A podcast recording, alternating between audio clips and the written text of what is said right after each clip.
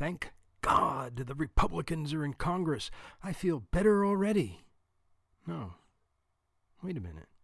No, I don't.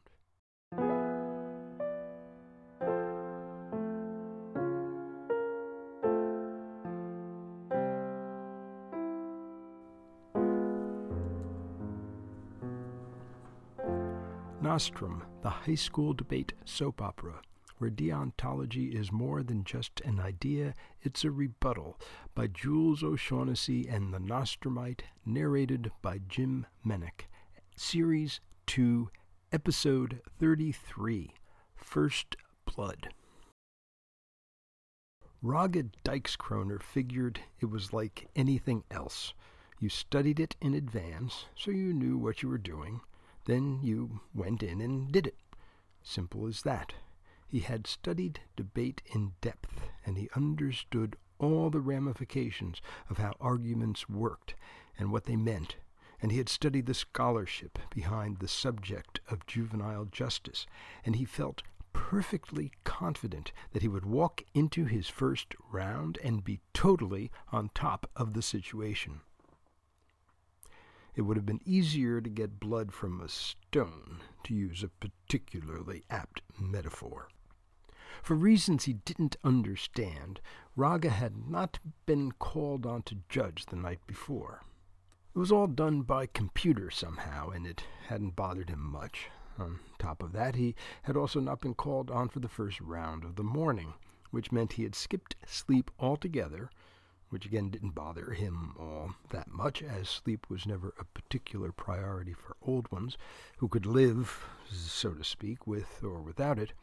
In fact, after his night's activities, he had been rather refreshed and ready to go, sleep deprivation notwithstanding, and he was a little distracted by having to spend the first few hours of the day at the pup's central Starbucks, bobbing among the flow of the young and the vital. The company in the place was, in a word, more invigorating than the caffeine. He still hadn't gotten used to the milieu of endless teenagers. Maybe he never would. Time would tell. It was around ten o'clock when he moseyed over to the main chapel area where they were distributing ballots. The logistics of the tournament were not simple. Competitors were strung across the campus in building after building. Some of them were classrooms, some of them dormitories, some of them nuclear waste disposal centers, some of them unfathomable. The typical university. How people found where they were going based on the fuzzy photocopied map that was distributed at registration was a puzzlement. How the events ran in an even remotely timely manner was a technological tightrope. Judges were asked to text the results back to the appropriate tab room. This was simple enough in theory, but in practice there were plenty of judges out there to whom texting was a combination of brain surgery, rocket science, and the dark arts, the mere thought of it turning them into quivering blobs of incoherent semi humanity. How and if it all came together was beyond Raga's comprehension. Not that it mattered to him. He would do his bit, play his part, and that would be enough. Later in the day, when he met with Tarnish Jutmal to talk about a job of some sort, he would know more than enough to bull his way through. In fact, he already felt that he could bull his way through, and he hadn't judged a single round in his life. Raga milled around in the chapel for a while, sticking to the corners, observing, keeping a low profile. People came and went in a steady stream, seeking ballots or dropping off ballots or asking questions. The ballot tables were the concierge of the tournament, the one place where people had a chance of obtaining information. Most of said information, it would appear, was some pup pointing out where to go on one of those fuzzy maps. At about 10:30 there was a flurry of activity as three pups rushed into the room to one of the tables and started laying out ballots. One of them announced loudly, Lincoln Douglas round four. The table was immediately swamped as judges rushed over like a pack of wolves. Meanwhile, other pups were posting papers on the wall, and students were rushing those postings in the same vulpine fashion. Raga waited a couple of minutes for the first wave to die down and then made his way to one of the postings. It listed who was debating whom and where and who was judging. It took maybe thirty seconds for him to find his own name. Finally, he had a round. He walked over to the ballot table, which was still swamped. There were probably a hundred judges attempting to find their ballots on a three foot wide table. The alphabetical arrangement of the ballots had quickly gone random as judges took their own ballots with little regard for the rest. It was nearly five minutes of shuffling and shoving and waiting before Raga was finally able to reach around someone to pick up the two sheets of paper with his own name on them. Dykes Kroner Rag, they said. Oh well, close enough. Either the whole name didn't fit, or he had just acquired a new nickname. He looked at the location of the rounds. 245 Fluckschmechter Hall. He consulted his fuzzy map. He found it right away. Fluckschmechter Hall was about two miles from where he was now standing. It might as well have been at another university altogether. He started walking. Raga was not alone traveling toward the outer reaches of the pup campus. Debaters, judges, groupies, road managers, PR assistants, religious pilgrims, you name it, they were on the road to some building or other remotely connected to the tournament. At least it was a warm, early autumn day that made strolling along pleasant, although the time for the round, printed on his ballot, indicated that he was already about fifteen minutes late. In fact, he had been late literally at the moment he had picked up the ballot, if that timing were to be followed. The tab room at the pups apparently ran on its own clock, and hoped that the tournament participants would somehow overcome the time space continuum to get things finished before they started. Nice try, but uh, not likely. Not when an army like the one Raga was a part of was on the march. He eventually arrived at Fluckschmechter Hall and found room 245. There were no debaters there yet, and he took a seat at a desk in the back of the room. It was a basic classroom, the sort of place he hadn't been in so many years he couldn't remember. Blackboards all around with chalk writings about what looked like the Seven Years' War. Raga couldn't remember that either. There were hard wooden seats with small foot square desks attached. Windows opened to the pleasant, warm air, inviting whoever was within to turn their backs on education and go off and enjoy life for real. Raga pulled out a legal pad and pen and waited. Within a few minutes, two teenaged boys entered the room. Raga, who had been operating at a bit of a remove from his longings of yesterday since leaving the Starbucks, had expected something of a jolt when confronted by two actual young people in such close proximity without any distracting crowds. But he hadn't expected two boys, and worse, he hadn't expected two boys so ugly. Beyond ugly, actually ungainly, unkempt, uninteresting. One of them wore eyeglasses that ought to be strong enough to read the headlines from somebody holding up the Times on the moon. The other one's suit looked as if it had belonged to a runaway gorilla, and Raga couldn't believe that a single measurement of it anywhere matched the body within it. Where was the vibe he had felt this morning? Maybe this wasn't such a good idea after all. After a couple of minutes of fumbling around with papers and computers, one of the debaters, the one with the eyeglasses, stood up and faced Raga. Any judge preferences? he asked. Raga shook his head. He knew that every judge was supposed to have his own paradigm for judging, a set of criteria on which to base a decision, primarily because the rules of the activity were such that, for the most part, anything went. Although Raga was a pretty good chess player, where the rules were simple but clear and unvarying, he imagined he could do all right where the rules were simply unnecessary.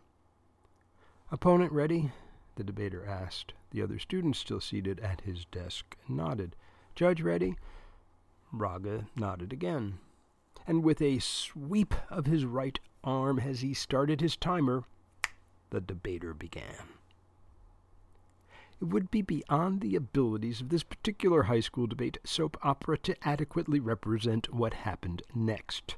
Suffice it to say that the debater with the eyeglasses proceeded to speak so fast that, metaphorically, Raga was pushed back off his seat and fell to the ground as over tea kettle. Raga tried. It wasn't as if he hadn't been around the bend a few times in his rather extended life.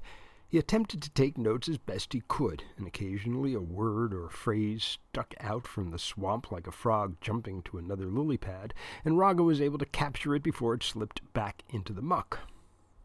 After exactly six minutes by the ringing timer, the debater finished, turning off the timer with the same sort of dramatic sweep of the arm with which he had started it. His opponent immediately shot up and began asking questions. The two debaters faced Raga rather than one another, which Raga found slightly disconcerting. But the good news was that the interrogating debater was asking questions about what the first debater had just said at a much more reasonable speed. And a lot of the mist now rose from that swamp as it was pointed out what exactly was going on. The round proceeded along these lines, with some very fast speaking and some occasional slowing down, especially in the first debater's questioning of the second debater after his own mad dash through the swamp. Roughly forty five minutes later, the first debater, the one with the eyeglasses, made one last swing of his arm to deactivate his timer, and it was over. For a couple of minutes, the two debaters fussed with their papers and computers and the like, much as they had when they had arrived and then they turned in their seats and looked at Raga. He looked back at them. Yes. Disclosure? The one in the gorilla suit asked. Ah, Raga nodded. Disclosure, of course. He had to tell them who had won and who had lost, and while he was at it, why. He didn't have a clue. I think the standards debate went aff, he began. He wasn't quite sure what that meant, but he had read those words on an internet debate site, and the two debaters in front of him now didn't flinch. Nobody said anything for a minute. Raga detected that he hadn't said enough. Half second contention stood, I think, he added hesitantly. What offense are you voting on? the gorilla's suit asked. Raga thought for a second.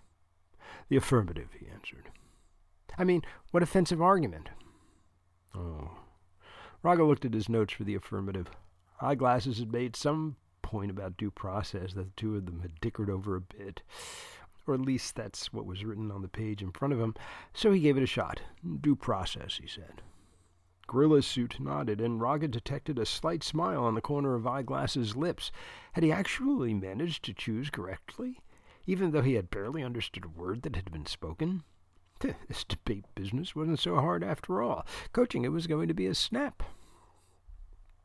The two debaters left the room, and as Raga filled out his ballot and then texted his results to central tabbing, the second pair entered.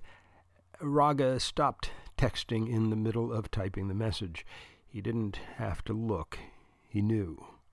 He could feel it. It wasn't eyeglasses and gorilla's suit this time. Without raising his eyes, he saw legs go by female legs, young female legs. He smelled blood. He looked up, and then he looked down at his new ballot for this round.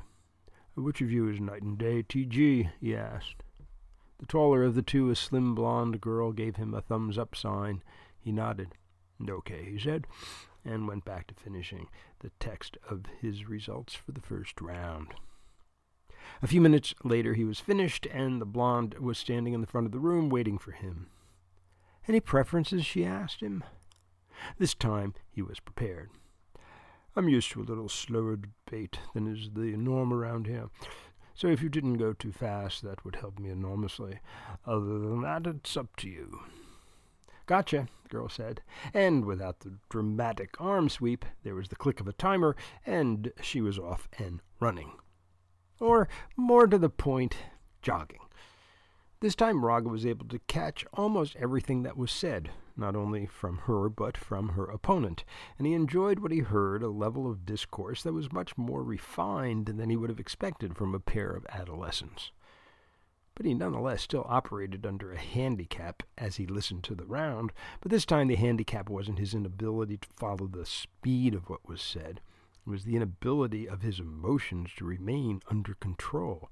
Everything he had felt so far since he had arrived on the campus was coming to a head. He was in a room with two girls, which is why he had decided to take up debate in the first place. They were two girls who were, he knew, far from willing. But that didn't in any way inhibit his need for taking. He could only imagine how the blood of those so young would infuse his system. He could taste their energy from across the room. Imagine their energy if he could taste their blood. Somehow the round played out, and it wasn't until the end when he realized that at some point today he'd be interviewing for a job at Night and Day that perhaps he had been under some unspoken obligation not to judge one of their debaters. But then again, Tarnish Jutmal was in the tab room running things, and if he hadn't objected, there must be nothing wrong with it. For a moment, Raga considered voting against the night and day girl on general principle, to demonstrate that the prospect of working with her team hadn't corrupted his judgment, but that was as corrupt as if he gave her the win in the same pursuit of working with her team, and as far as he was concerned, she had won. And there was more to it than that she struck him as special. She was good, very good, but there was more, and it had nothing to do with debate. This time, when he disclosed his decision, he did so with much more confidence than before. At the rate he was going, by the end of the day, he would be a pro at this, which was good because by the end of the day he was going to be interviewed. The two girls packed up their things and left, and Raga finished filling out his ballot and texted the results. He knew he should hustle over to the chapel to check for his next ballot, if any, but he needed to rest for a minute first. The warm air blew in through the windows. He closed his eyes and leaned back. It was going to be a beautiful day, and this was only the beginning. Welcome to the Bahamas. Is Raga Dykeskroner always going to give girls the win when they debate against guys in suits that look like they were previously worn by a gorilla? Does Tucker Gallstone realize the nature of the person from whom she just received not only a win but 30 speaker points? Are all the rounds at the pup two miles away from the ballot table? Do the people who think that texting is the same as selling your soul to the devil get charged for the unlimited data plan?